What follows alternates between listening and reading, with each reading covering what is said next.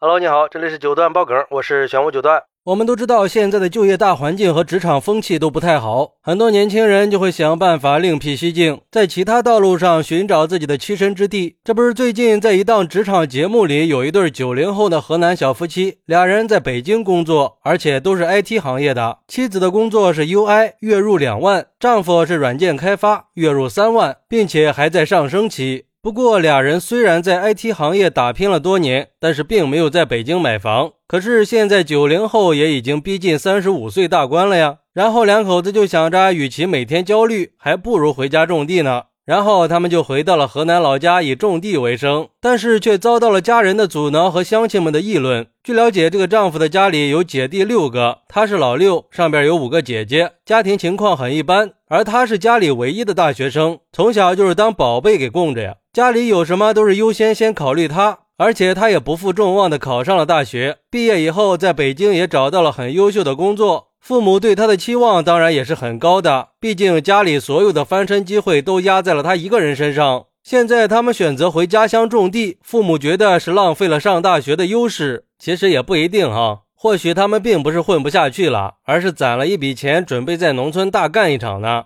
就像一个网友说的。这表面看上去好像是回家种地了，实际上是攒了一大笔钱回家乡换个活法。我们以为是锄禾日当午，汗滴禾下土，其实是采菊东篱下，悠然见南山呀。乡亲们觉得大学生回家种地，那当初为什么要读大学呢？实际上，别人是可以种地，也可以做直播，还可以做培训课程，而且在乡下花销也不大，只要钱攒的够了，吃利息都能熬下去啊。所以说，有些人种地是因为他只能种地，而有些人种地只是因为他想种地而已。同样都是种地，结果却是天差地别的，还不知道有多少人都在羡慕这种生活呢。还有网友说，不管他们到底是追求自由，还是逃离压力，是想回归自然，还是因为不能承受都市的疲惫，是在自我救赎，还是在逃避责任，这些我们都不知道。也许他们也在寻找答案，但是有一点是可以肯定的，他们的故事已经成了乡里乡亲茶余饭后的谈资，成了这个村子里的民生大事儿。但是我们不能简单的定义他们，我们不能忽视他们的勇气和决心。毕竟生活它不是一场竞赛，而是一场旅程，每个人都有自己的路要走。他们选择了这条路，也许在别人看来，他们可能是混不下去了的失败者，但是在他们自己看来，他们可能才是生活的赢家。不过，也有网友认为，现代化大都市虽然生活很便利，但是如果长期在一线城市工作生活，就能感受到来自就业的压力、工作上的压力、职场上的内卷，还有就是来自经济上的不稳定性。而且还存在很多不健康的生活方式。相比之下，乡村生活却充满了新鲜空气、美味的食物和自然风光。那很多年轻人当然就会选择逃离城市。而且这些年，很多年轻人都选择返乡创业，让农村发展变得更活跃和有活力。